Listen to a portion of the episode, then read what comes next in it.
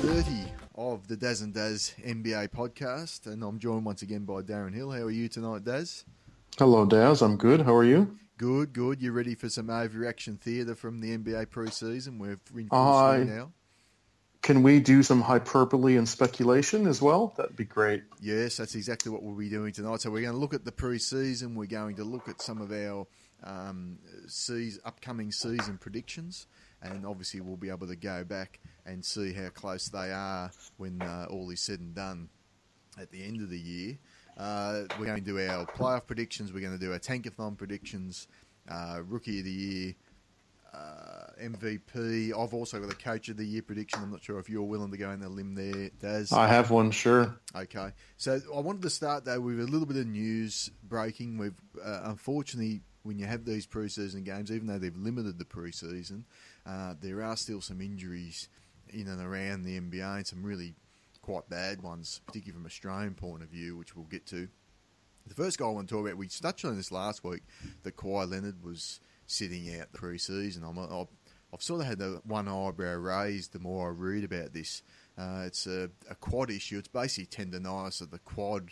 Uh, that's not the official term of it, but it's, it's something similar to what Reggie Jackson dealt with last year. And Reggie Jackson never really hit his straps last year. There might be a number of reasons for that, but no doubt, um, no doubt the injury was a part of it. So, a little bit of a concern there for Kawhi Leonard. I, I think it's just an eyebrow raised at this stage and just something to keep an eye on because there's certainly no guarantee that uh, he will start the season. And Manu Ginobili actually came out and said, don't expect the Spurs to start fast this season. So I think that's going to be um, something to keep an eye on. But maybe the bigger news, and certainly guys that are definitely out that we've seen, Richaun Holmes from the Sixers got injured today, so that means their stocks at centre are much thinner now. Uh, Jahlil Okafor is really the number one centre there at the moment that's fit, and Bede still yet to get on the court, and now Holmes is injured. Um, not sure that we, we know the full extent of Holmes' injury yet, but we'll wait and see on that. Uh, Nick Batum from the the Hornets is also out. Uh, he had an elbow injury, may require surgery. So that's at the moment they're saying eight weeks. It actually could be longer than that. We'll wait and see on that. And the worst news of all, particularly for us Australian fans, was the Utah Jazz. Uh, their off-season renewal continues because Dante Exum has badly hurt his shoulder. Again, not 100% confirmed yet, but it looks as though he may miss yet another season. That's two seasons missed, and he, this is only his fourth season in the NBA. So unpack that a little bit, Daz. What, what, what was the most significant? I think Batum may be the most significant from just a playing point of view, assuming Kawhi gets back. But uh, and obviously, very, very bad news about Dante Exum. Yeah, each of these has quite a, a little bit of you know ripple effect within each of the teams. They're all quite significant starters or rotation players. So the one that jumped out for me was Batum, with um, you know obviously with Monk falling where he where he went in the draft, and Batum with this he's got a ligament tear. Now if he played baseball, this would take him you know 18 months to get back. So this is not a, a minor injury. He's torn the UCL. For people who follow baseball, the ulnar collateral ligament, uh, aka it's called the Tommy John surgery in, in baseball. So a very significant injury, but luckily he doesn't throw many baseballs. Um, unless he ends up, you know, trying to use that roundhouse punch to hit Dwight Howard in the face when they get into it at, some point in mid-January.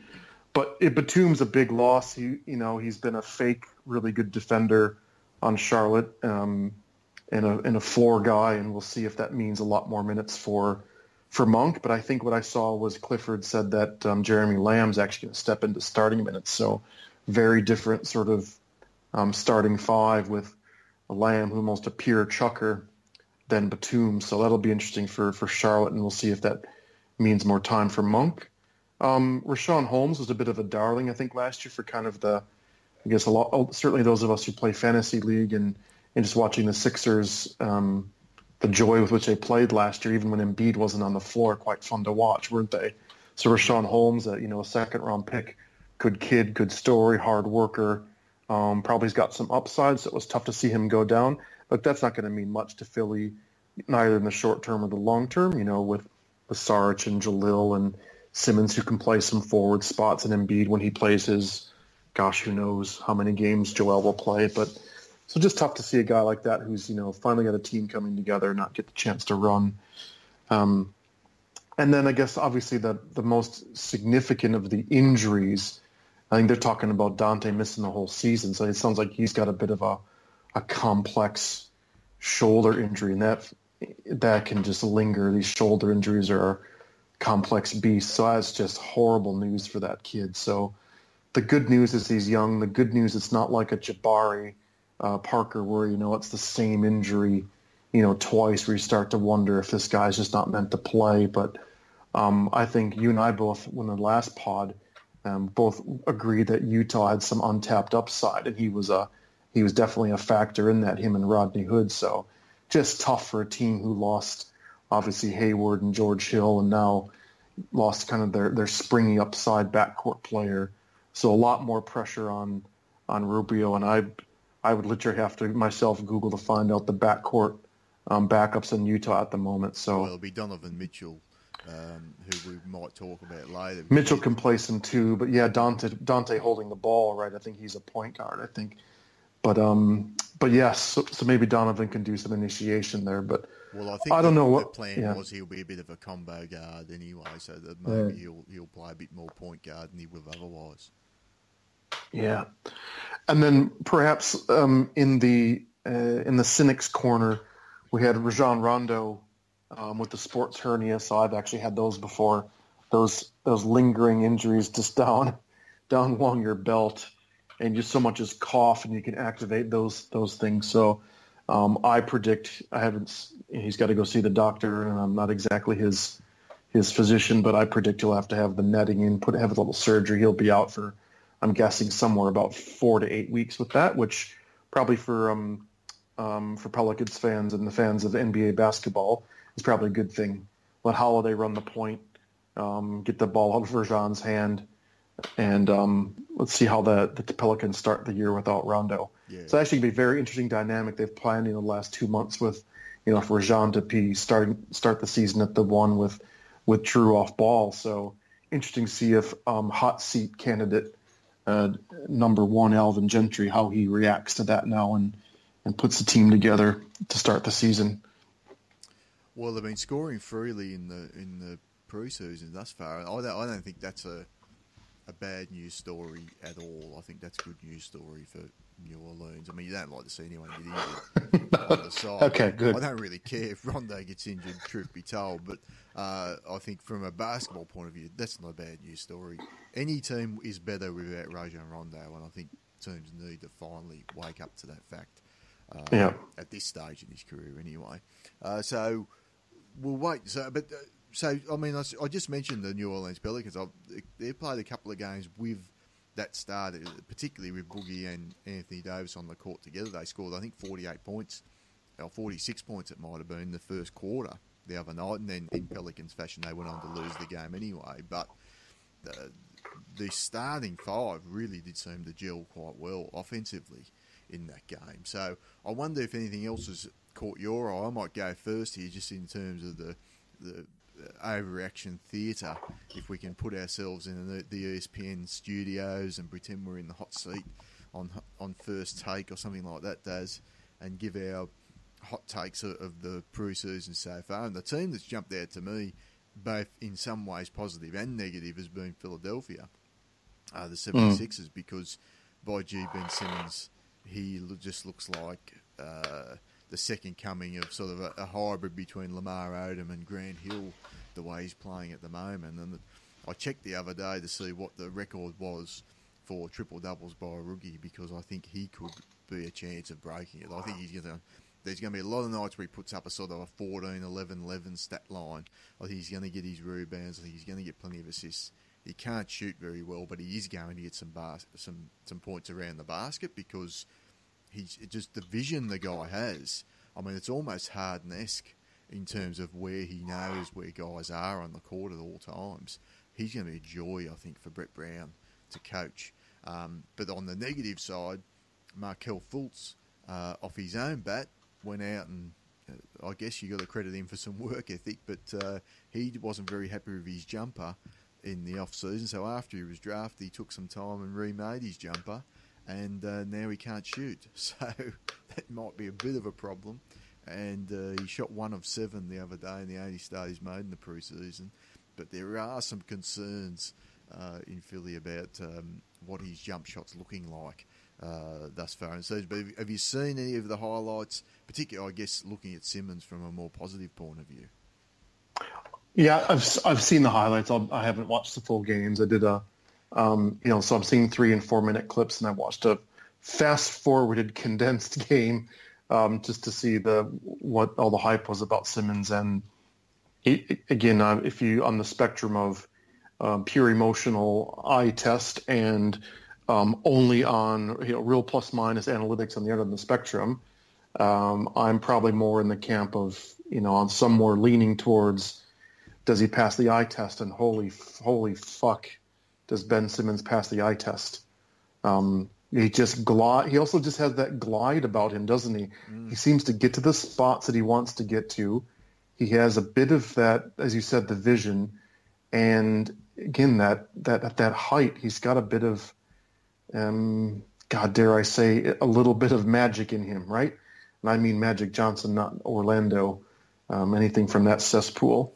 So that's ridiculous hyperbole. What that's our, I think the, the point of our pod tonight, though. But I think expectations are rightfully high about him and his game, and I'm I'm feeling like the um, the most important player on that team for Ben Simmons' development is going to be J.J. Redick, mm. and even Saric if he can Saric can park out in the corner and and drop the threes. So uh, I think he's going he's going to create he's going to create space for people. So that's been fun to watch. On Fultz on the other side, um, if I was going to stand up and I guess, grab the microphone at Overreaction Open Mic Night, I, I would say, what the, F- it's not, I'd be terrified um, that if indeed he's fixing, quote unquote, his own jumper without team consultation or without the coaches. So that's what I haven't quite worked out yet. Whom was part of this conversation? You know, is this just a surprise to those of us who aren't in Philly, or is it you know, to whom is this a surprise? Right? if this is a surprise to anyone in the Philly organization, then we're then I think we're in trouble.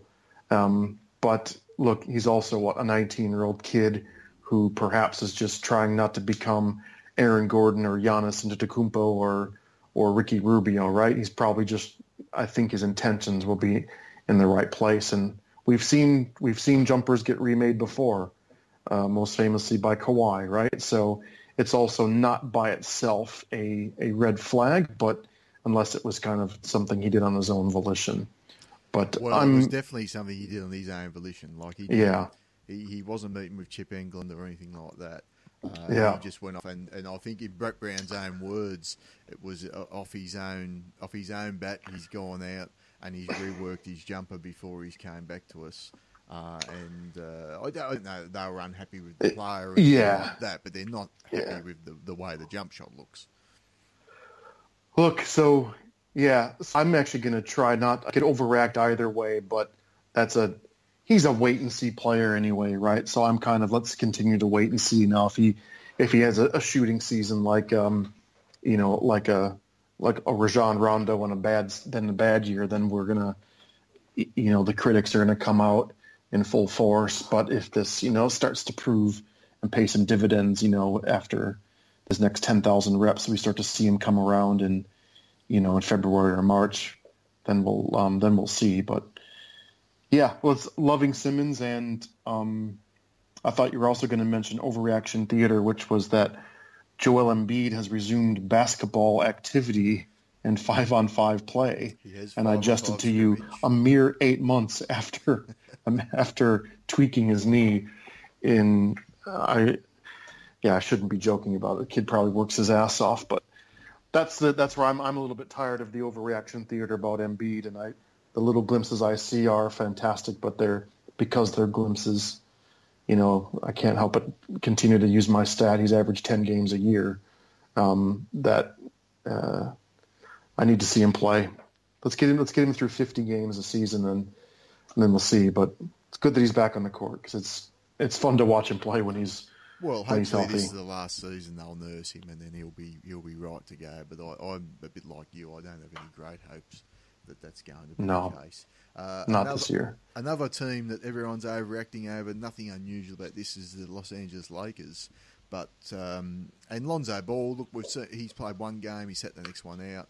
I think he tweaked his ankle in the first game, uh, and he looked okay. Again, not shooting the ball that well. That that's a very weird shooting stroke. We'll wait and see how that translates to the NBA. But one guy that's not having a problem shooting the ball is Kyle Kuzma.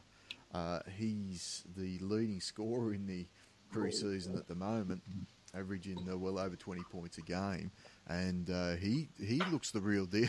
Again, just from the eye test, uh, this guy looks like he's going to be a player. And uh, I think they've already got a fan favourite there in uh, in LA to go and cheer on the rest of the year. Well, again, I'm I'm going to be harsh, and we're in overreaction time, but um, why not? Because you're not going to get it from Brandon Ingram. Now, here's a guy who doesn't pass the eye test. Didn't pass it last year. Um, the glimpses I've seen this preseason, he doesn't pass it again. I don't know what's going on between that kid's ears, but you're right. Kuzma has a absolutely beautiful shot. Now he he ch- chunked up a stinker in a you know talk about a uh, Cleveland Browns versus Houston Texans game today. The Lakers down the Kings 75-69 in preseason action, and Kuzma chucked a, a one for six, you know, so uh, from three point land, but still, um, uh, Ingram was worse. so, uh, but yeah, he's got a beautiful stroke, and he's he's long, and man, if he turns out to be half as good as Ryan Anderson, they found a gem. Well, that was after a really good summer league too, so it's not a complete flash in the pan, just a one game wonder or one or two game wonder. Um, and you know, he, he he looked good value when they where they took him uh, in the draft.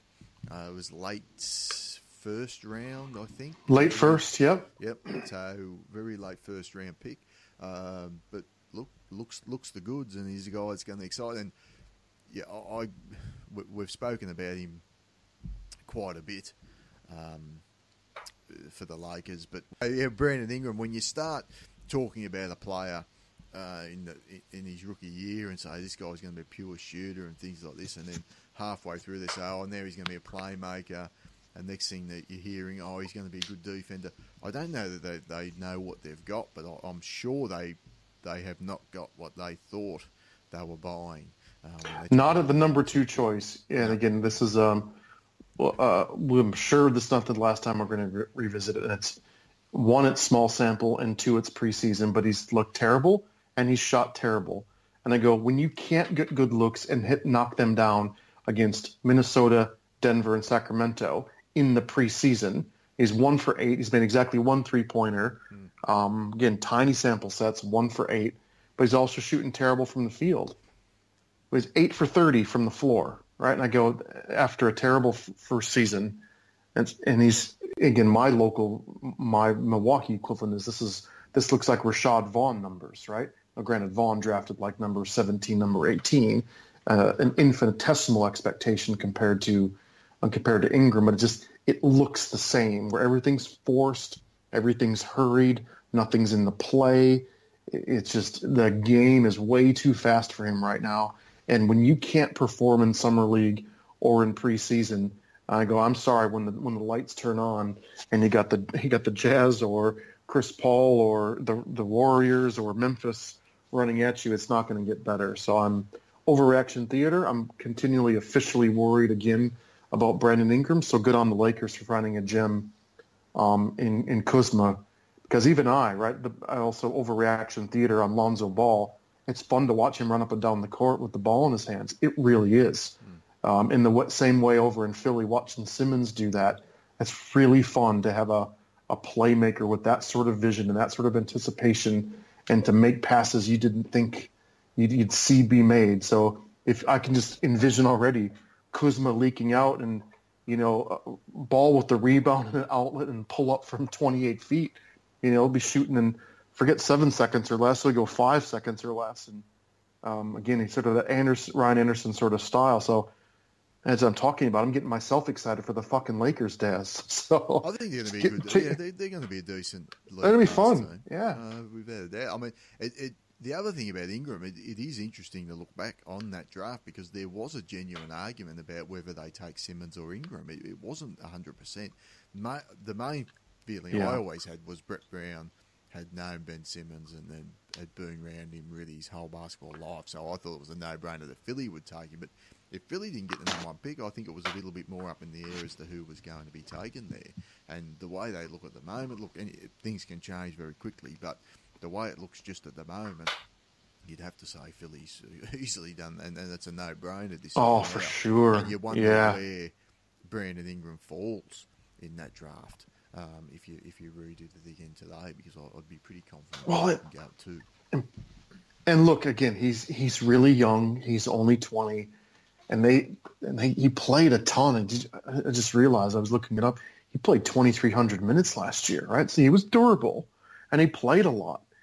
Just everything just looked off, like nothing. There was no one skill where I thought that's the anchor for him, right? That, that's an anchor for him to build upon which is you know his his brethren and equivalent, you know, just two years ago, two years prior, right? Jabari, also an offensive force coming out of Duke, a known non-entity as a defender, but we saw from the instant Jabari walked in the court as a rookie, you saw the explosiveness. Now he was clunky and clumsy and, and all the rest of it, but like that that skill looks like Barkley on a you know on a on a mission, you know, when channeled the right way. And so at least we had that for, for Jabari to build on from his rookie season. I don't know what that is for Ingram. So um, let's push pause on it. I'm sure we'll talk about him a lot as the season rolls on. But yeah, not looking good. Well, another overreaction theater. Is it too early for a what's wrong with the Bucks story? Um, it's never too early. It's never too early for that. You know, we've got 51 years or whatever. Our history is usually something goes wrong.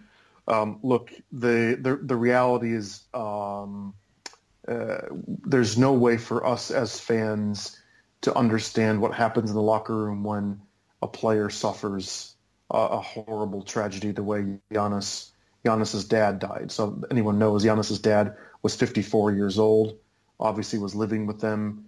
Uh, the story right of immigrants coming from you know who were you know grew, grew up as refugees in Greece and the fact that they kind of settled in little little Milwaukee and made it a home. And um, I think his name was Charles. I'm not forgetting. His name was Charles.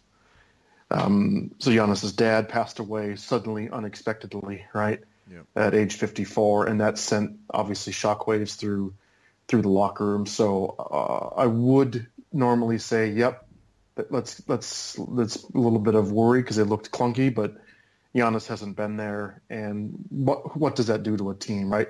We saw what that does in the playoffs with a you know bit of the team galvanized around Isaiah's tragedy with his sister, but um, so we'll see. This stuff happens. Life keeps happening. We'll see what what sort of resilience um, this brings.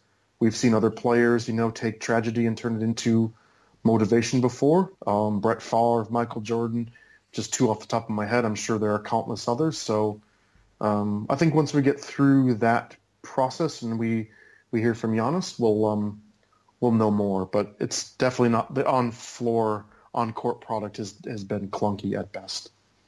Yeah, I think you raise your eyebrows when the Bulls beat any team at this stage, even if it is only in the pre-season. So uh, it's it's not too far to overreact. Yeah. But as you say, they're, they're going through a lot there. I think Giannis did come back and he has played a game uh, since it happened as well. So he played one. Yeah, the, the Bulls I think were something like 14 for 21 from three. So just one of those nights where that they just I don't know who their players were. Mirotic and I don't know who. So and so and so Dunn and so. put up numbers. Kris Dunn had a nice night. Uh, Did he? There, so I blinked that out. Yeah, maybe they've got a maybe they've got their point guard of the future finally the Chicago Bulls. We'll wait and see. So, anything else that's jumped there that you know, Daz, that you want to you're ready to overreact to from the preseason? No, I think we've touched it. Um, loved watching Lonzo. Um, you know, young players like you know, like my Aaron Gordon. He's looked really good in his few games. Um, back playing the four, uh, but again, I don't care about any reaction about basketball in Orlando till they win 40 games. I think we all should, we should turn and, and face north. Um, no, that's that's probably the highlights. Yep. So, well, all right, let, us move on to our season predictions. And we sort of went through some season predictions when we did the free agency pod. Uh, well, it seems like a long time ago now. It was probably about six, seven weeks ago uh, that we wrapped that one up. Uh, we've gone. There's been a few different changes. I'm a little bit higher on Houston now than I probably was in that pod. Uh, they have made they made a couple of extra signings, obviously after that pod. Moute and Tucker, the, the most notable ones that I can think of. So, a couple of changes. Let, let's start in the East because we really we had the exact same same eight teams in the Eastern Conference. Uh, there was only really a difference in how we had them ranked. So I'll just quickly go through them. I've got them: Boston one, Washington two, Cleveland three, Toronto four, Milwaukee five, Charlotte six, Miami seven, Detroit eight. So that's a regular season ranking. That's how I think the playoffs will be formed. You actually had Cleveland one, so you're a bit high on Cleveland in the regular season. We both had Washington two. I think that's interesting in itself. You had Boston three, so we're sort of swapping Boston Cleveland around. Toronto Milwaukee uh, four five, Detroit six, Charlotte seven, Miami eight. So not a lot of difference down the bottom end. Uh, of the Eastern Conference. It's more up the top end. Um, what about your take on Cleveland? I mean, my take on Cleveland is this: I don't think they care where they finish as long as they're in the playoffs. Obviously, they prefer to be top four, so you, you do get a little bit more of a home court advantage. I don't even really think they would care if they finish seventh or eighth. Uh, no Isaiah Thomas until January, so if LeBron sits, this team is really going to be horrendously bad, I think. Uh, and I think he's going to sit a number of games. I, I, I think he's going to play around the 70 game mark this year, to be honest. I think if he's got any sort of niggle, they're going to sit him. I think that's going to add up. Uh, I think Boston won the number one seed last year. I guess you can make a name, and are they better or not from last year? I think they're better. They come back as a better team. Maybe there's some continuity issues for them early in the season that hurts them chasing that one seed. Uh, and and maybe Washington's a team that can jump over the both of them. We're we're high on Washington from a regular season point of view. Although one injury we didn't mention was Markieff Morris, who will miss the start of the season, and that's not a, that's not a team with a, a, great deal of depth. So we'll wait and see. I guess how bad that badly that affects their team. But I guess just focusing on the Boston Cleveland dynamic. I mean, you you still feel like Cleveland going to have enough um, to get through the regular season as the one seed. I do. I just I think the the simple the simple reality is they're actually a lot deeper than they were last year. And Ty Lue quite famously likes to play, you know, about ten man rotations. I think they've got legitimately, you know, eleven or twelve this year. Whereas, you know, just running on fumes trying to defend Golden State last year when they're trotting out Richard Jefferson 18 minutes a game against the Warriors in the finals. And I go, at least they've got I think the I've, I've said it since the day that the trade was made that the think this is again overreaction theater, just how much pressure, stroke expectation, stroke hope that um, the, the, Cleveland fans have for Jae Crowder, right, to help play some play some D and let LeBron go back to his freestyling defender where he can, you know, uh, lay off the Aaron Gordons and the whomever, the Joakim Noahs or whomever is basically the non-shooter on the other team, LeBron will take them and just float and roam and play amazing help side defense to his, you know, direct traffic, communicate the way he does and get everyone in position and conserve a ton of energy. So Jae's presence allows him to do that. So I like what that means for for LeBron's year. And uh, look, I know these are the they're not the versions of themselves from five years ago, but you know, um, I, I joke about D Wade being the you know, the, the stable goat, but he will have a calming effect. I'm pretty confident about that. And I think we'll see just little glimpses what I've seen and just reading some of the things coming out of the camp. Uh, LeBron seems happier. I think he likes that D Wade's there. And believe it or not, you know, your favorite, one of your favorite whipping boys, Derek Derrick Rose, mine too, to be fair. The dude's lost 15 pounds in the offseason. He's gone on a uh, an Erik Spoelstra regimen. The dude's leaner. And so I don't, I almost can't and don't care at this point because it's October and we haven't seen that translate to anything in terms of basketball or wins and losses. But that tells me something, right? It tells me something that he's done, He's gotten himself fit, and I'm just going to leave it at that and go, that's something, and it's something to watch.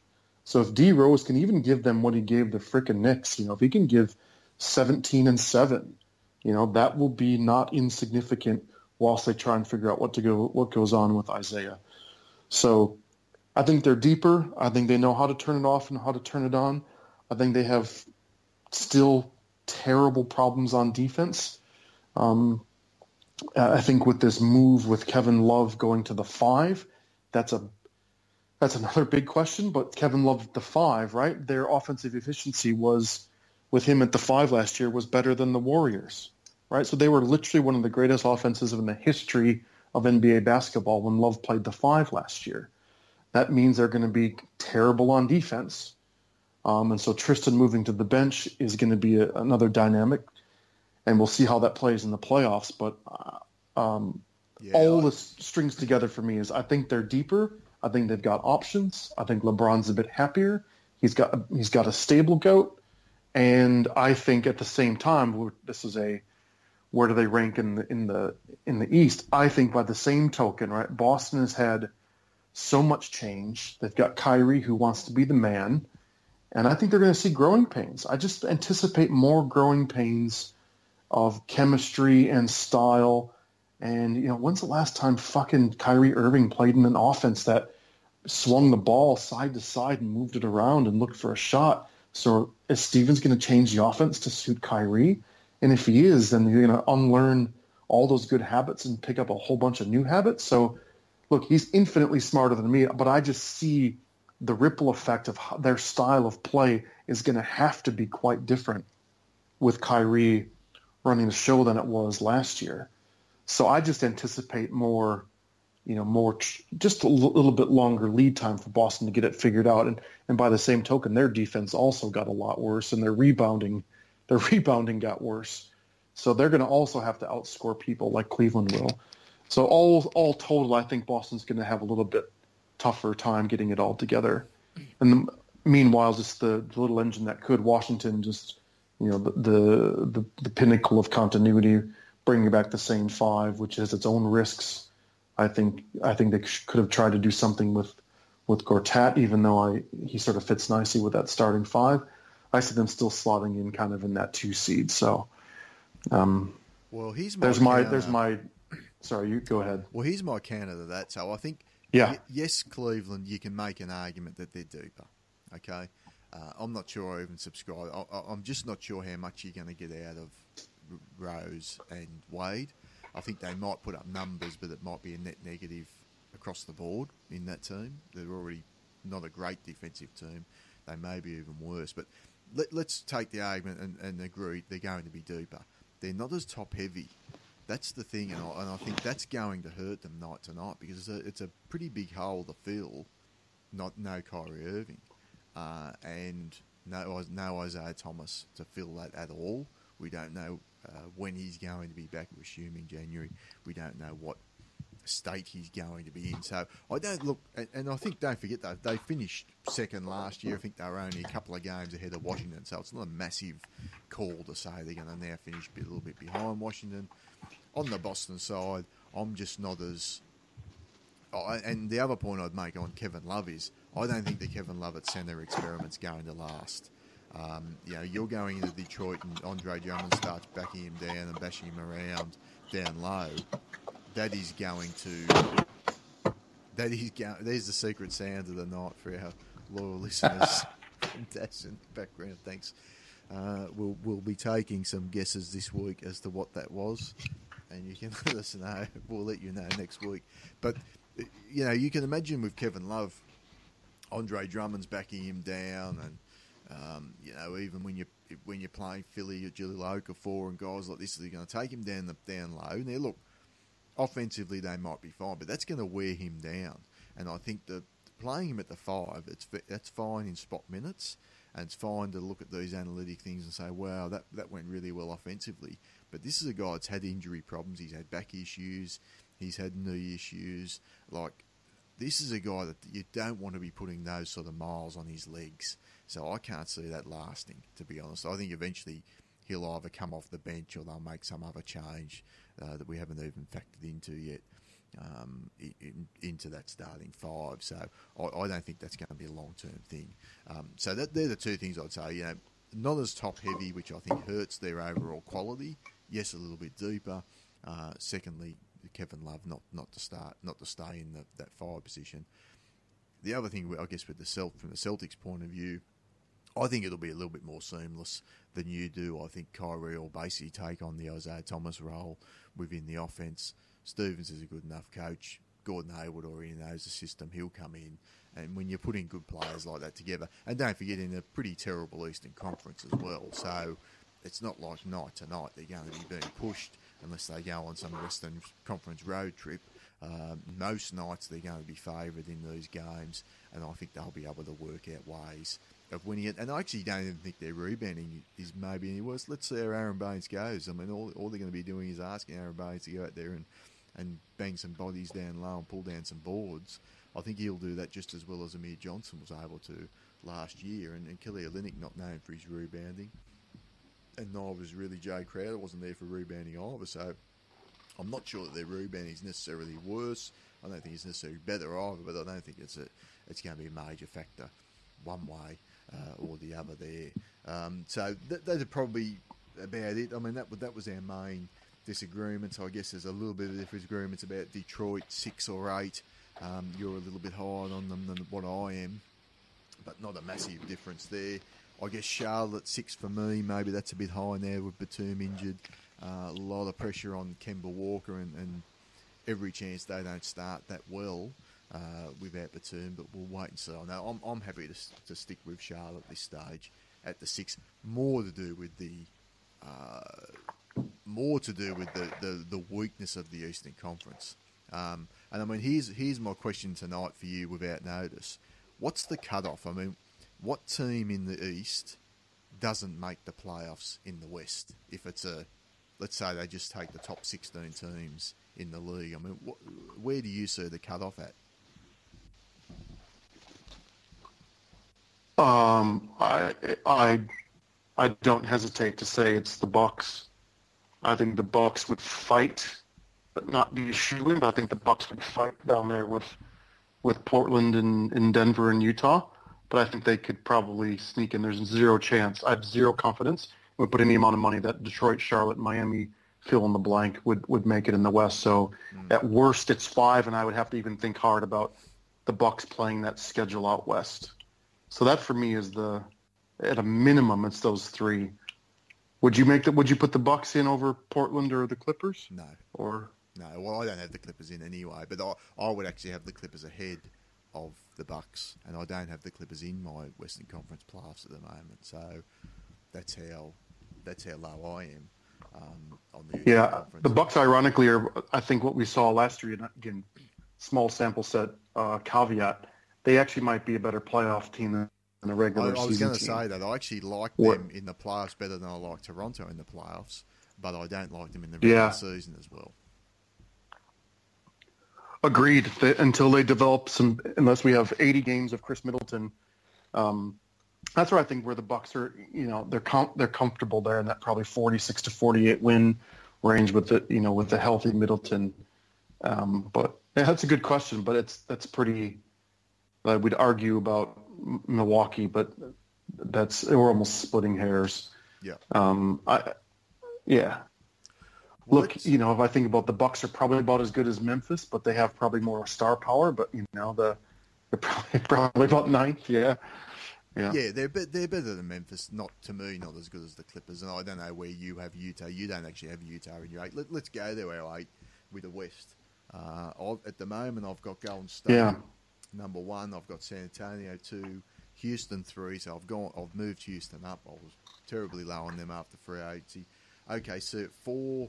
I think there's going to be some growing pains there at OKC. Utah, I've got five. Massively high on Utah. You don't even have them in your playoffs. Uh, I don't know anyone else that would have Utah quite that high. I'm really out on a limb there, but uh, just irrationally high on that team for this year. Denver six. I think they're going to get it together and make the playoffs this year. Portland seven, and Minnesota at eight. Uh, Minnesota, one of the teams we're not really seeing eye to eye on. Let's go to yours. You've got Golden State one, Houston two, Spurs three, OKC four. You've got Minnesota five. I've got them at eight. So we'll, we'll come back to that. Denver six is the same. Portland sevens is the same. And you've got the Clippers in, and I've got Utah in, and obviously quite high on Utah. Start with Houston. You're pretty high on Houston. You obviously don't think there's going to be growing pains there. Any any quick thoughts on Kevin McHale's comments uh, during the week about James Harden and the, the non-existent leadership that he offered during the time that McHale was at the club?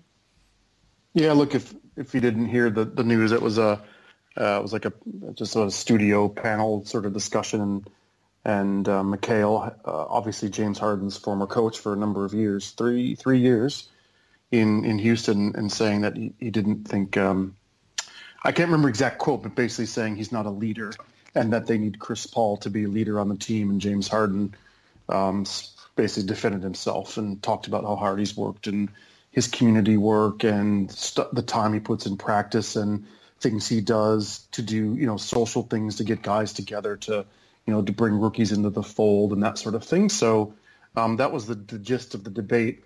And so the, the two the two levels of the conversation are why is a why is a coach throwing an ex player under the bus? Why is he doing that? and then you know the, the merits of the comment itself on on Harden's leadership. And so my my main problem with this whole situation was it just makes Kevin McHale, who ironic, who interestingly was fired, right, 11, 11 games into his three-year extension.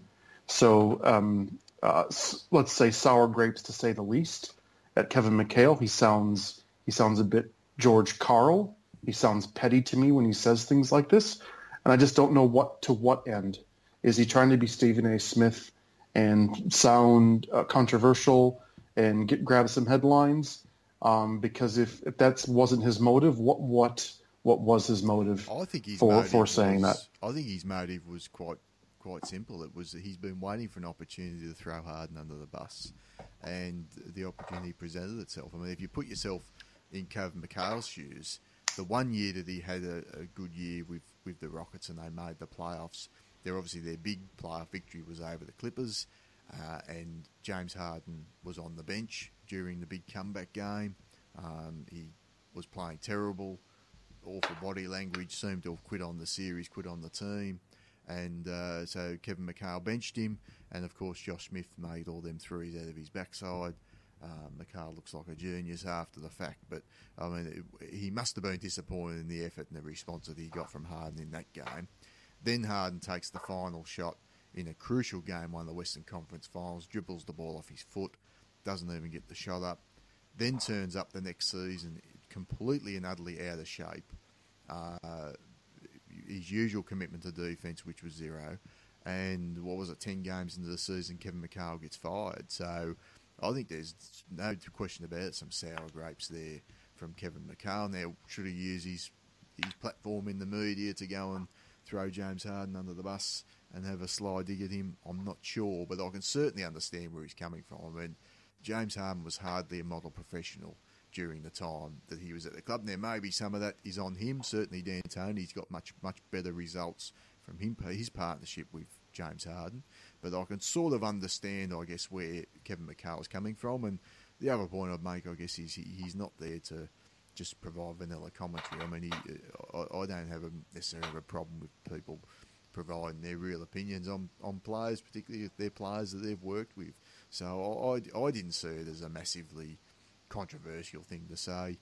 He particularly focused on the fact that Harden doesn't play defence, and that's, uh, you know, that's absolutely no secret to anyone. And his exact words were when, when James would get the guys in the huddle and talk about defence, their heads would drop because they just know he's not he doesn't set any sort of example on that side of the ball. So if you want to be a leader, carry yourself like a leader. And, and obviously there's a number of different ways of leadership and getting rookies involved, doing community work, you know, working out hard, getting in shape. They're all great things, but I, I, I do think there's an element you've got to try and play at least give effort on both sides of the ball. It's not something that he's ever been able to do.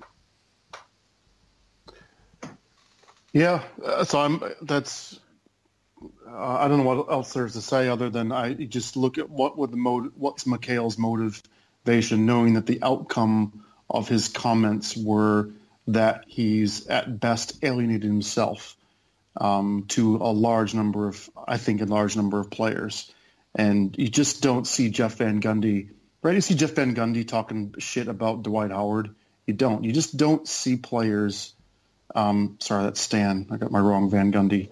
But um, you just don't see coaches talking, you know, ill about their own guys, right? What happens in the locker room should stay in the locker room. That's my problem with it, and I think he's I think he's alienated himself at best.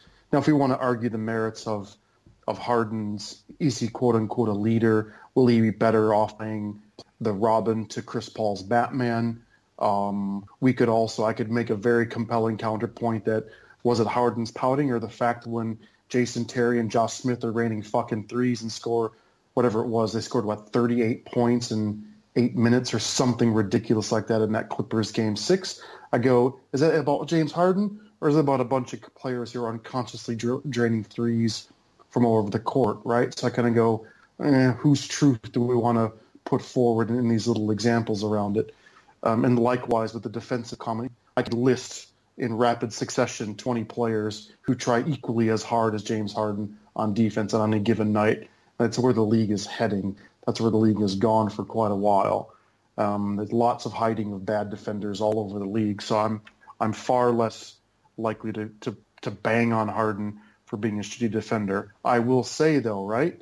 Um, if if Harden is hypocritical and trying to rally his team and trying to spirit them for you know to slap the floor like Steve Wojciechowski and you know and, and and you know dig in and, and get a defensive stop, I think I think the players should laugh at him. Like, oh, come on, shut the fuck up, James. Go go run the pick and roll. Score us, you know, you know, two point two points per possession upon twenty eight feet, you know, whatever it is. So um, so what we don't know, and only yes, of course, Kevin McHale would know, and that's why I just think it is petty. It's just petty to do it. So I just, uh, he just he had a choice. McHale had a choice to make, and he chose to be petty and to, you're right, have a dig. So it was an axe to grind. Looked for an opportunity and took it. And I go, that's just fucking typical Boston Celtic sort of thinking is the way I look at it. Boy, boy, howdy, he and Danny Ainge are best friends. What a surprise, right? You know, Larry Bird. Oh, things don't go how I want it in Indiana. I fucking quit. Uh, there you go. Oh, but there's your 80s Celtics, right? Either goes our way or everyone else is an asshole. Like, okay, great. there's there's your 80s Celtics sort of personality, you know, rolled up. So I, I just put so little stock in what. Anyway, I don't like it. I think it stinks. If you want to talk about Harden versus in his game against, and will it be different with Chris Paul? Then I'm I'm all ears. But is he a leader, not a leader? Shut up, Kevin. Just shut up. Well, I guess, and the point is try and keep things positive. I mean, when you're talking about ex players or whatever it may be. So that's probably uh, a, reasonable thing to say. Uh, this point, as I said, I, I didn't see any major anything major about it. I don't think James Harden's necessarily carried himself on the court as a leader right throughout his career. So I don't know why he's, Knickers was such in a twist over it.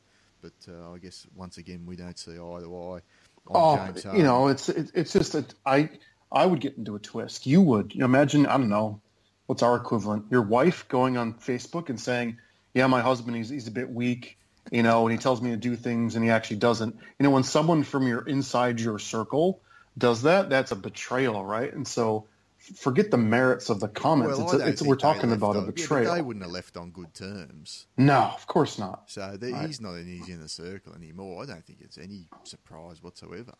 Um, All right. For James Harden, and then maybe Harden should take it as a challenge and say, "Well, yeah, I probably didn't carry myself the, the greatest during Kevin McHale's reign, but uh, times have changed. I don't know. I mean, yeah. Anyway, look, we can we could certainly go back and forth on that.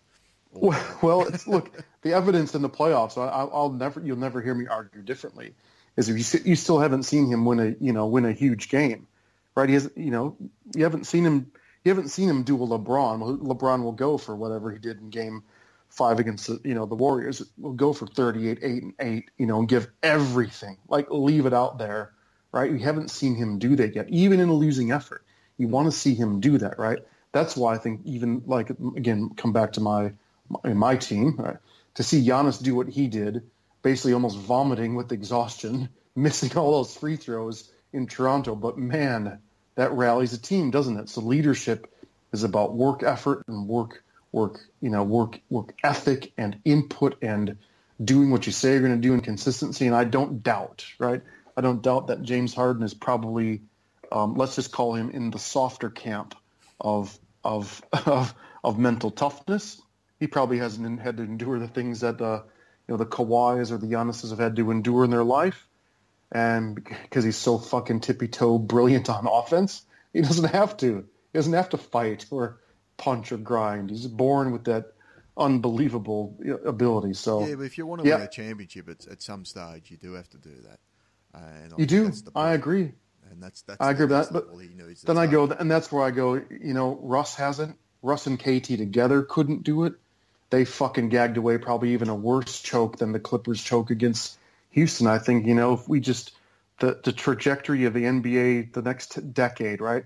Is I think I'm confident in that if Oklahoma City could have found a way to close out the dead, the Warriors were dead, right? They had them. They were beating them up. They were killing them on the offensive glass. They were very difficult to defend. They were outrunning them, out hustling them, and they couldn't execute. They couldn't run a goddamn fucking set in the last two minutes. And I go, you know, so I go, Harden is not alone in the club who gets defeated by the moment, right? Mm. Matt Ryan in football is now the new flag bearer of the moment's too big. So uh, whilst it perhaps is fair criticism of Harden, he is probably in the majority, right? So until he starts to trumpet his, you know, if he's backing himself the way Russ does, um, then I think he's going to be set up for more criticism. But he's actually a pretty quiet guy. He doesn't, you know, he doesn't go out self-promoting. In his defense, he's not a he's not a self-promoter. So I, I just think the whole thing is a preseason overreaction, airing dirty laundry, airing of grievances, festivus, feats of strength, you know, sort of sort of pissing match. I go, well done, Kevin McHale, because you just got eight minutes on Daz and Dazz episode 30 for what's going to be forgotten about in a day and a half, isn't it?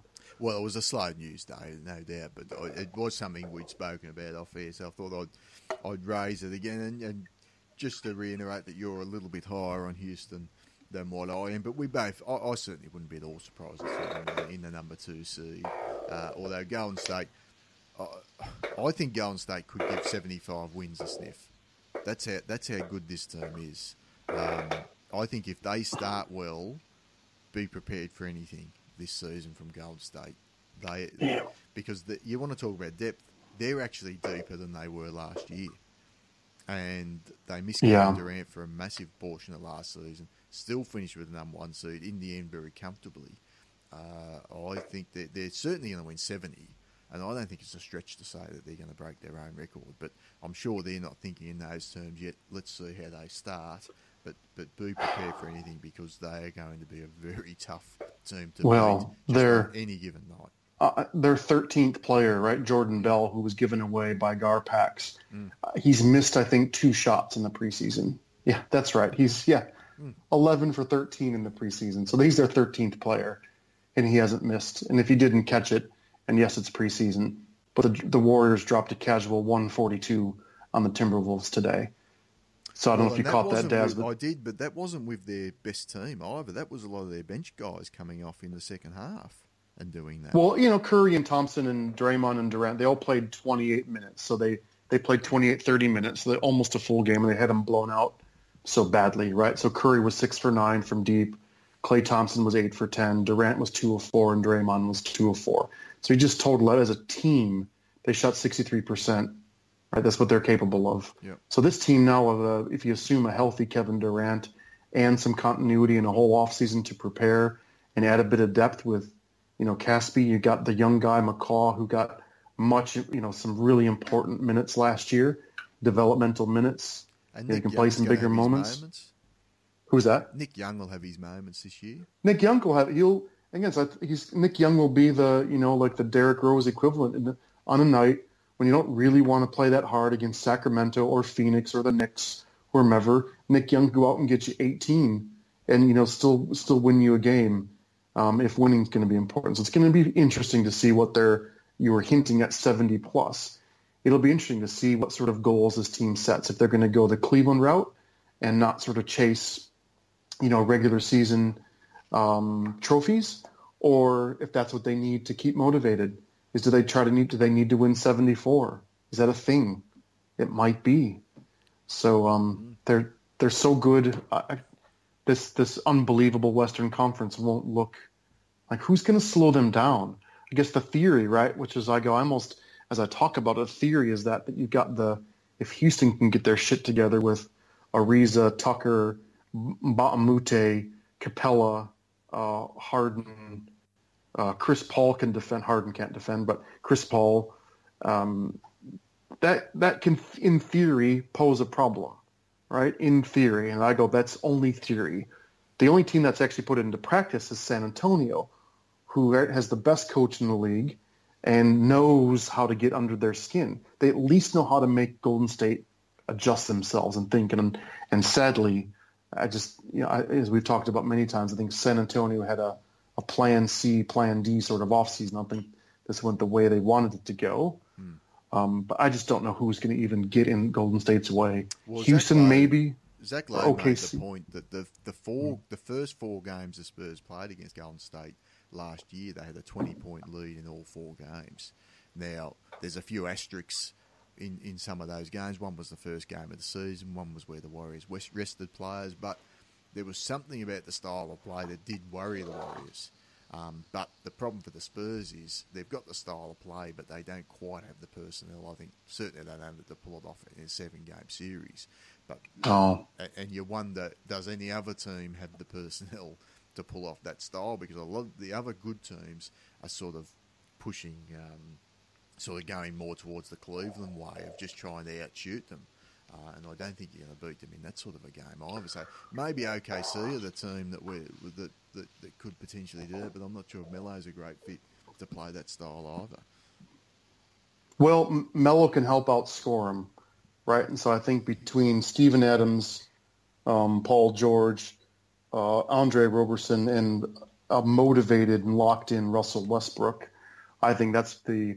I, I'm jumping the gun a little bit, but you know, if last year was the was the revenge season, right, with the with KD going to the Golden State and quote unquote revenge against LeBron, and and and achieving that. The year before was can LeBron climb the mountain, and he achieved that. We've now got the I think the most fascinating storyline isn't going to be Cleveland Golden State um, in uh, in, be four years in a row. It would be. Yep. I got that right. Yep. Jesus, time flies. So that'd be pretty amazing. But I, I think this is where you were hinting on who doesn't want to see Golden State, Oklahoma City in the Western Conference Final. I know, yes, you're a Spurs fan, but right from a from a drama perspective, a healthy a healthy Russ mm. facing off, a healthy OKC facing off, a healthy um, uh, healthy Golden State and a healthy Kevin Durant. That for me has got the most fascinating storylines. So I'm that's why I, I didn't by accident. I think you actually have them number four as well, don't you? OKC it four. Yeah, I've got them at four. Yeah, I don't know if I believe. I think they'll probably. I could see both Houston and San Antonio having a little bit of downside, um, but I just want to see them. I'd love not to see them in the second round, but I think it's going to happen. I just want to see them play in the playoffs. Yeah. Uh, now we might leave Utah. So we've we've spoken quite a bit about Utah, but we've obviously there's some disagreement there. You you think they'll miss the playoffs? I've got them as, as a number five seed. But the other team we're a little bit different on is Minnesota. Um, I've got them as the eight seed. I, I, could I could see them missing out in the playoffs altogether. But you've got them as a five seed, so you're you're a little bit higher on them. Talk me through the positives. What You know, apart from the Jimmy Butler signing, which we've already sort of spoken about, what are, what are the positives you're seeing, and, and where do you think this team's going to go this season? I'm gonna, I'll be really brief, right? In that I just I don't know where the points come from in Utah and that's that's the that's my headline. And I, I just don't know where they're going to come from. They've got this traditional Derrick Favors, you know, back to the basket, pounding big. They got Rudy Gobert, right, who's a you know a stellar athlete, but you know his offensive game is pretty limited unless it's a rim runner, alley oop sort of sort of sort of player. Um, Rubio can't shoot at all, never has. Great distributor, but obviously he's got no sort of shot. And so there's so much pressure on Ingles and, and Rodney Hood, I just and and the young kid Mitchell, I just I don't know how they're going to keep up on a lot of nights. So that's my that's my headline with the Jazz. I just don't see they're one sort of another Rodney Hood injury um, away from just being a grinded out, a bad Memphis sort of team. That's my feel about about Utah. I just think quickly. I, I think they're going to be an elite defensive team, and I think they're going to be able to win a lot of games, eighty-six to eighty, and the defense will carry them, and then they'll get just enough points on most nights. And the other thing is they're going to play hard, eighty-two games. They're going to be well coached, eighty-two games, and I think that counts for something um, in this league. Yeah, yeah. So I guess I, they're, they're for there for me. They're like the Miami of the West, where you're right. They will feast on on the you know the bottom ten teams in the league. I just I just see them struggling to keep up with Golden State, with Houston, with San Antonio, with Oklahoma, heck, even with Denver. Will they have enough to slow down the Nuggets? So I just that's my headline with them. I think we'll we'll see. I think Exum actually hurts them, right? This that injury is a he's lost a bit of that explosiveness, that second unit stuffs and, and some offensive upside. So I think that's a bit of a it's a bit of a ding for them. But um, I just don't I just don't see them scoring enough. And then yeah, I, I guess I'm. This is probably just it's probably as much wishful thinking as anything. Where Minnesota proved, well, the data would tell us, not prove, the data tell us they didn't defend at all last year, right? And the eye tests, and you and I talked a lot about this of of KAT and Wiggins and Wiggins in particular, just totally disinterested. Dare I say, Jabari Parker like lost and James Harden disinterested. The KAT and Wiggins had that in spades last year, and one has to wonder how does a Tom Thibodeau team have its two biggest stars do that? And I I don't have the answer to that, right? Because I think uh, coach would tell us that the um, and God, I'm getting old now. His his name escapes me. The coach in every podcast we listen to, but coach says, right, defense is all about um, attitude and effort. And so I go, what is it about um, uh, Wiggins and, and Karl-Anthony Towns' attitude or effort that has them not playing defense for Tom Thibodeau? And I don't have the answer, but it worries me. On the flip side, I could see them scoring a bucket load of points now with, with Jimmy Butler and with Teague uh, nice traditional point guard who's got a bit of a scoring game that Rubio never had. I think they could score a ton of points. So I'm gonna I'm just sort of banking on a bit of continuity. A, a, a give me a 20% increase in effort and intensity on the defensive side out of players like Wiggins um, and Karl-Anthony Towns, and uh, I like I like their depth. I like their scoring. I like their shooting and it's I guess I'm placing a lot on Thibodeau to pull it off. So their defense terrifies me, but I'm I'm banking on a bit of an uptick in, in Thibs doing it. Yeah, Coach Thorpe, Coach David Thorpe's who you're thinking of, I believe there. Um, Thorpe, thank you. Yep, that's uh, it. Thank you. The Thibs, uh, yeah, he just didn't get it done last year on the defensive end, and I'm just not sure. Maybe this isn't the team for him. That's that's my worry with this and he's brought in Taj Gibson, he's brought in Jimmy Butler. There's not much shooting on this term. There's not certainly not much three point shooting. They're going to be doing a lot in the mid range, I think. Uh, a fair bit of attacking the basket, etc. I mean, they just gave up yeah. 142 points, albeit against the Warriors. But that, that doesn't augur well for how any sort of defensive scheme it may be coming together there for Thibodeau either. Uh, I, you're hoping, I guess, that Butler's work ethic, Butler's commitment to defense rubs off on these guys.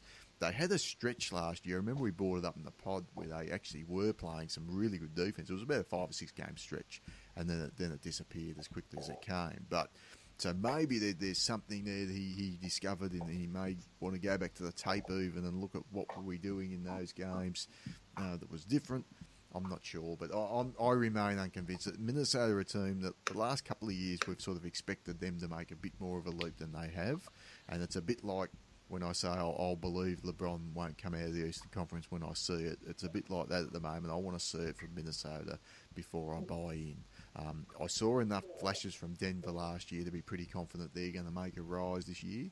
I didn't see as many flashes, and I think they're a mentally weak team. And again, how much does Jimmy Butler bring to the table from that point of view?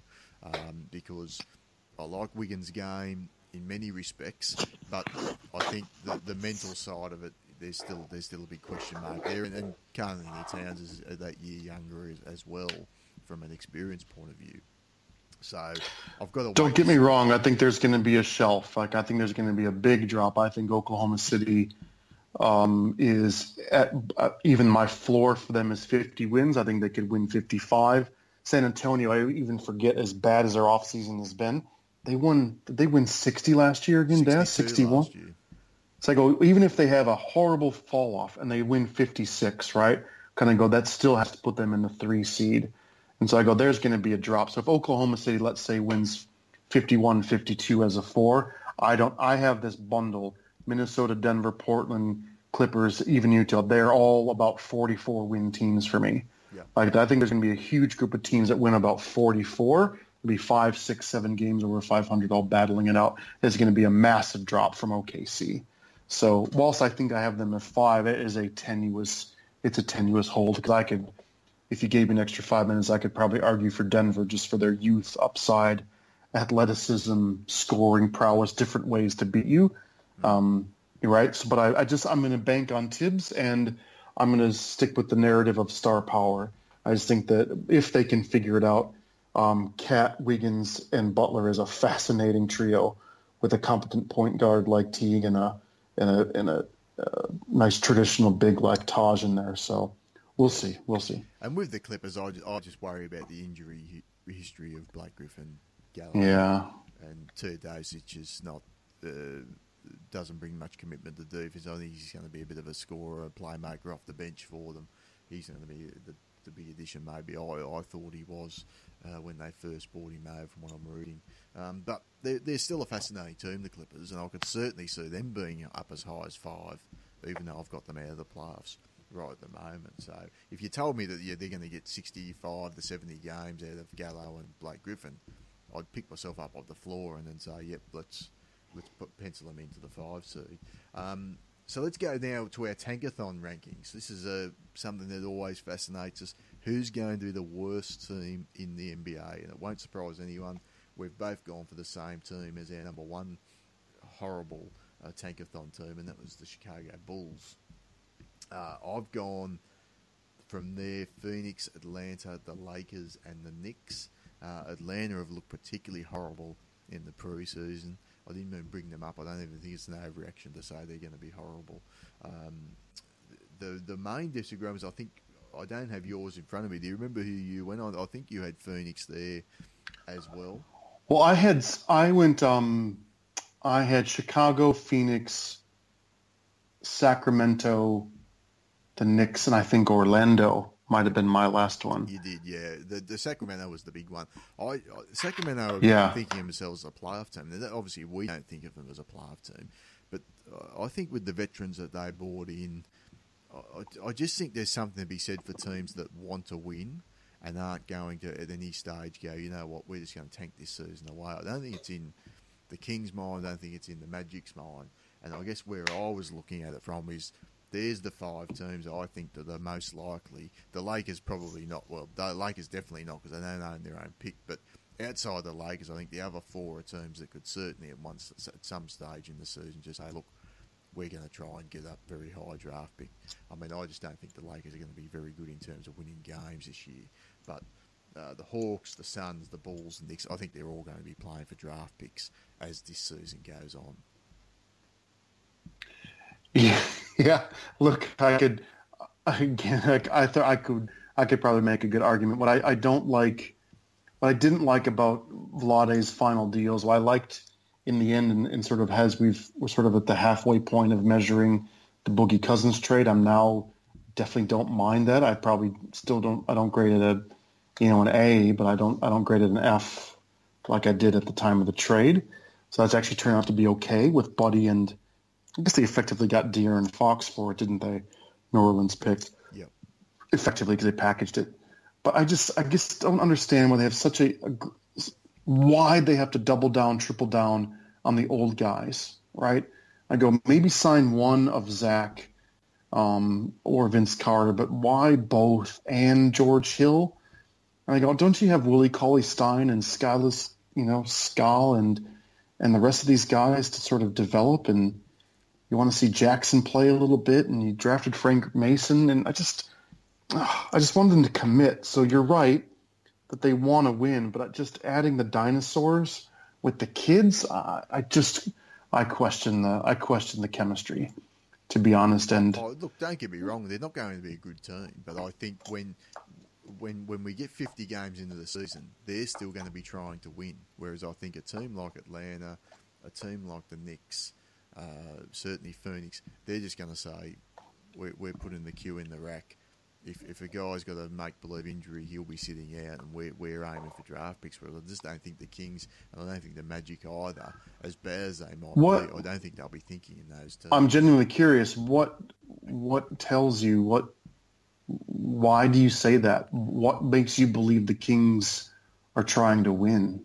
Well, they wouldn't have been giving out contracts to George Hill and Zach Randolph to the amount that they give. They didn't just do a Elton Brand contract and say we want a guy to sit in the locker room and not play. They want these guys to play. That they think they're. I think they're aiming for mid thirties, forty wins, probably even higher, maybe internally. And that's what I hear from other people in the league. Um, mm. You know, mm. a little bit more switched on than what I am in terms of what people are saying around the, the Sacramento. This is not a team that sees themselves as a as a lottery, to, as a low or high lottery team, if you like. Uh, I think they see themselves as, as playing off of that eight seed in the West, um, and uh, I, I, don't see where that's going to possibly happen. But that's certainly where they see themselves. So I can't see them uh, just saying, "Well, we're going to blow it up and, and yeah. for the rest of the year." I think it's a shame because they could have, you know, let De'Aaron Fox play, you know, Brandon Ingram like minutes. You know, let Skal and and WCS, you know, play all the big minutes and and uh, that's the other injury we forgot about. Um, Harry Giles isn't going to play. They shut him down for the whole season already. Yeah, they redshirted so, him. Yeah. Yeah, but effectively, that's right. Well, they, um, they were going to just put him in the G League, I heard, and then now they're saying he's not going to play at all. Yeah, just shut him down. So that's my problem, I guess, is that I just would have liked them to stay committed to, uh, you know, develop the young kids, do what Phoenix is going to do, right, which is to effectively, you know, you know they'll bench if they don't trade Bledsoe and and and um, and Tyson Chandler during the season, they're at the trade deadline, they're gonna you know they're gonna shut them down again. I just don't see the Kings doing that with Vince Carter and Zach Randolph. Those boys want to play. Exactly. Right. And so, the, the, and that's who knows. That might be three or four wins it gives them. And and at the end of the season, when the Kings are playing the Suns, they're the sort of games that Zach Randolph and Grant and, and George Hill will give you wins in. Well, maybe. And the other side is they, they put up 69 points against a preseason Lakers team today. So, no lie, 69. Yeah, they shot 25 for 80. So they got that going for them. They didn't even turn the ball over. Only 11 turnovers. So, yeah, okay. They're. I have them in my tank. Yeah, they're in my tank, of course. Mm. I, they're definitely they're terrible. Um, uh, and I think that was the other the overreaction theater kind of bringing that full circle to Tankathon, man, it's the, the Knicks are a train wreck, aren't they? Are they just going to be a like we've said, but we hinted last week? But if they're not a bottom five team, I will be shocked. Again, only because the other putrid teams in the East are so are so putrid. Um, but oh goodness, with uh, you take Carmelo Anthony away from that team, clog it with all those centers. Mm. Hornacek's got the absolute opposite type of roster that he wants to have the the hangover from Charles Oakley and from and from Phil Jackson. It just man, that has the possibilities. It, it does. They're a Tim Hardaway Jr. high ankle sprain away from a I literally mean a 15 win season. I mean bottom bottom of the bottom. Kristaps, you know, pouting. Oh, I, that's that for me is a train wreck I'd like to see. Well, I'd Bulls, like to see. The Bulls might have one of the worst rosters I've ever seen. Not not from a night to night point of view, but just from a looking at the roster and saying, where is there any hope on this roster? Like, where's a guy that you think he's going to become a star? Or in two, three years' time, gee, I'd love to see that guy. It is as depressing a roster as I've ever set eyes on. Maybe since a few years ago when, when the Bobcats, as they were then, but even they had Kemba Walker. I guess there's not even a that's Kemba true Walker level player unless you're, you're, you're unreasonably high on Kris Dunn. Um, it, it's just a horrible, horrible roster. Well, you got Freddie Hoiberg, right? The, the magician, you know, I think he'd like to jump jump inside one of those boxes and get sawed in half because I might feel better than coaching this team. They were 11 for 41 from downtown today, Taz, against the Pelicans. They couldn't keep pace, you know, with the uh, D. Cunningham and E. Moore led Pelicans. so yeah, they you're right. Their their roster is at least New York does. You go, oh God, yeah. Zinger and, and Hardaway can actually go off on a night and, you know, um, maybe play some interesting pick and roll. There's nothing interesting about Jay Grant, Jay Holiday, P. Zipser, B. Portis, C. C. Fellatio, R. Fellatio, D. Fellatio, D. Nwaba. You know, these are real names. Nwaba, Blackenly, Eddie, right? Oh, poor Laur- poor Lauri Markkanen man, he would have. Thought, what hell did he get? Did he get? Uh, did he fall into? I hope he likes money because that's about all he's got this year. Man, no, that is, is, depressing. Okay, you're right. I'm sold. The Bulls are going to be the worst. They're going to be the worst. Even by, if they're by, not the worst, the worst record, they'll be the worst team. And they're probably it's going to be that depressing. Maybe they'll end up as the third worst team and, and totally miss out on the top pick. Wouldn't that be beautiful? Mm. Well, Cubs fans deserve that sort of agony, so good on you, Chicago. Good on you. Oh, let's uh, let's stay away from the Cubs. They're uh, one, one, all at the moment in the in the uh, playoffs. Yeah, they are. And that's so we'll see how that turns out next week. Let's move on to some of the individual awards. So we, we differed on the MVP. Um, you had you sort of gave me two names. I want to talk about the second name, but well, first your actual pick was Kevin Durant. I don't think that's a controversial selection at all. He, he probably would have won it last year if he didn't get injured, in my view. I've gone Kawhi Leonard, a little bit worried, as I said earlier, about the injury that he's suffering at the moment. If you told me he misses significant time, I'd certainly go Kevin Durant as well. I think there's going to be a real reaction in MVP voting this year, Daz, against numbers. I don't think. I think if a guy comes out and just puts up big numbers, I, I think after what the embarrassment of last year, and I think it was embarrassing that they had James Harden and Westbrook battling it out for this MVP, and they both were really atrocious. I thought for the most part in the playoffs, uh, and they had a, a, series against each other which was close to as close to unwatchable basketball as you could see. So I think there is going to be a reaction to get. I think there's going to be a few sympathy votes for Kawhi Leonard if he puts himself in the conversation because I think there's there's a bit of a feeling, not among everyone, but among some uh, people that I've, I've read after the fact that sort of said, look, maybe he was the best player last year. He certainly played better than the other two guys in the playoffs. You could certainly argue that LeBron and KD uh, elevated themselves even further than that with what they did in the playoffs last year.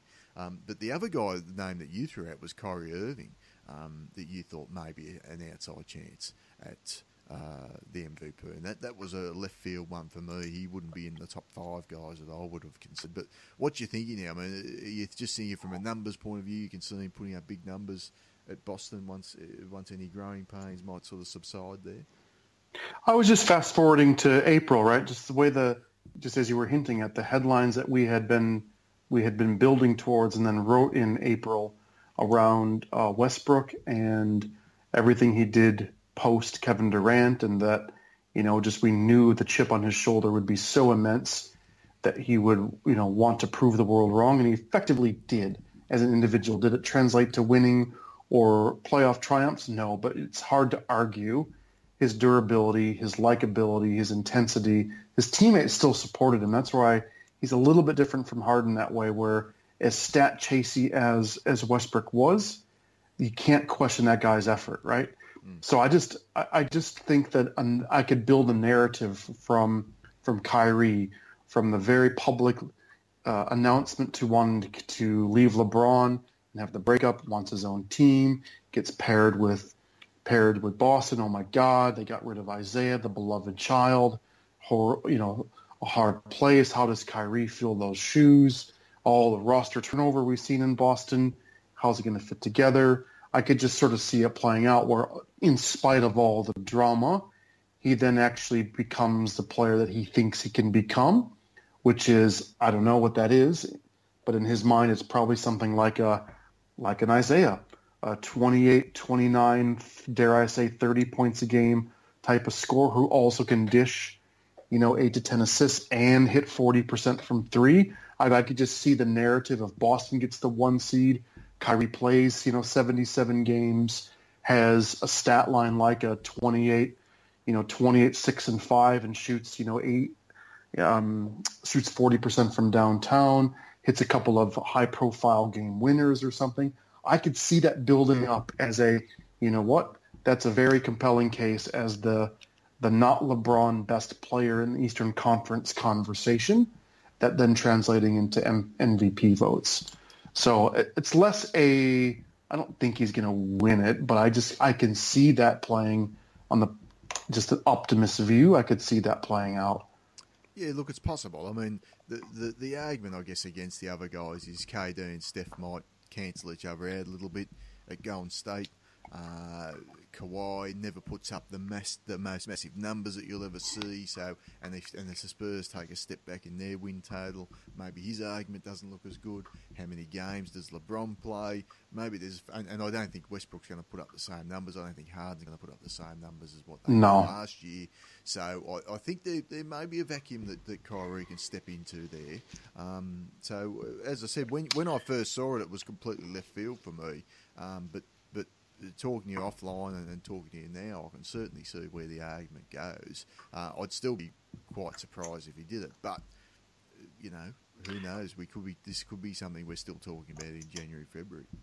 The other argument was the other one I didn't say to you, which I was going to have a chat with with you live about, is almost as the the perfect kryptonite, or not the kryptonite, but the um, the neutralizer to Harden is could Chris Paul put together a Steve Nash-like season, right, of unbelievable efficiency, um, high shooting percentage, great true shooting, um, high assist totals, uh, game winners, and could he change? Could he? Because he'll be given credit, right? So if they play a lot better defense um, than they do than they did last year, and he gives, you know, he, he gives he gives Curry fits sometimes, doesn't he? Where those that's a great battle. So what if they win? You know, um, two or three of the, the regular or three of the regular season games. he has one of those Steve Nashian type seasons of 90% from the line and 55% from the floor and 40% from flea and plays fantastic defense. And Harden perhaps is a different little bit player off the ball. I guess we could see a narrative being built around it. Again, hard to get the votes over a KD or LeBron or or a Curry or a Kawhi, but could you see a narrative being built out if they get very close to a two seed, give Golden State fits, and he sort of changes a bit of the culture in Houston? I could. I, think it'll be a narrative like Tony Parker was in the narrative a few years ago, where no one's seriously saying he's going to win it, but at least give him in the conversation. He might be a top five guy, might be first team All NBA point guard, but uh, I just I think there's going to be just too much overlap between him and Harden as, as to who gets the credit for whatever success they have. Um, and, and you know, I don't know that their ceilings that yeah. much higher, even at their best, than what they did last year. So, uh, but look, it, it, certainly could happen. I mean, and, and, if other guys do fall by the wayside, and, you, and you're sort of going, well, you know, Kawhi, Spurs haven't been as good. KD and Steph, who can't see over out. LeBron set out games. I mean, there may be a matter where we're looking around going, well, who is going to be MVP? Um, and all due respect to Steve Nash, I think there was a little bit of that when, when Nash won his two MVPs, where there just wasn't a standout candidate, and then he was the best of, of, of a bunch of players who were there um, in, the, in those seasons. So that it wouldn't be again. It's, it's I don't think it's it's way way out there, but it, it would be a bit of a surprise to me. Yeah. Um, to see that. What about rookie of the year was the other one that we wanted to talk about as well as coach of the year. Um, I had Ben Simmons. I, I, just think once once people get a look at this guy, I think their jaws are going to hit the floor. Uh, of what he's able to do on the basketball court. Not sure how consistent he's going to be. I think that's going to be interesting. The shooting's obviously a worry as well. Can he overcome that? But I just think from what he's able to do physically uh, and, and the, the hoops IQ that he has, in the team where he's going to be featured as well. I mean, it's interesting. Neither of us had Philly in our playoff matches, so I, don't think they'll. No way. I don't think they'll. Not even in the East. no. no. So, uh, but I, th- I still think. I mean, they're probably going to win about thirty-five games somewhere around that that range. And I think there's going to be nights where, where he really is a standout player. But but you threw forward Donovan Mitchell um, as your pick, and, and, and after the Exum injury, I, th- I think it was a, a, reasonable pick. And and you're sort of uh, well, I'll let you make the argument, but basically it was around the, the fact that you think Utah are going to be a little bit better team, and maybe it's a bit of a Malcolm Brogdon argument from last year.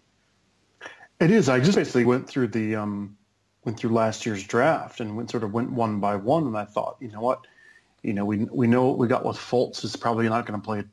I don't think he's going to play a ton of minutes. I think right? Jared Fultz, Bayless is going to play more minutes than him. There, there's a hot. That's what I mean. Bayless is a Bayless was a very competent player.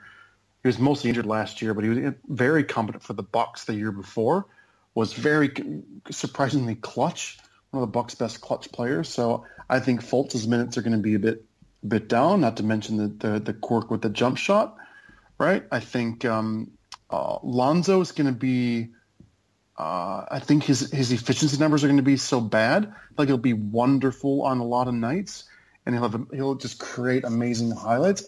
I he's not going to score enough, and I think his, his shooting percentage is going to be pretty poor. So I think he's going to have some some black marks. I don't think Tatum's also good enough. It's good enough space for Tatum to play in Boston. So I just kind of went one by one. Jackson's going to fight for playing time with, with TJ Warren, who just re-upped, and Booker's going to get lots of the looks, and Eric Bledsoe's still going to play a ton. So I think Jackson's in a developmental sort of season.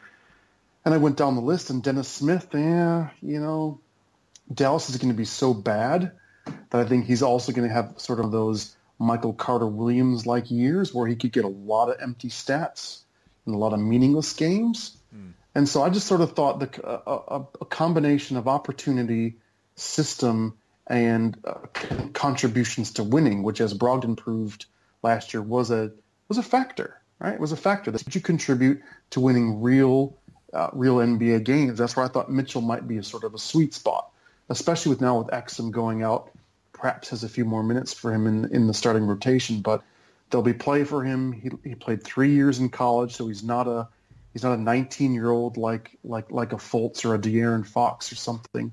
And uh, right as you had picked, you know, in a Quin Snyder system, if they stay healthy and find enough offense, that could be a they could be a five seed, and we could find ourselves saying, you know, Mitchell played 2,000 minutes at, you know, scored 10, 5, and 5 or something like that, um, and with his own highlight reel of his own being um, in the conversation.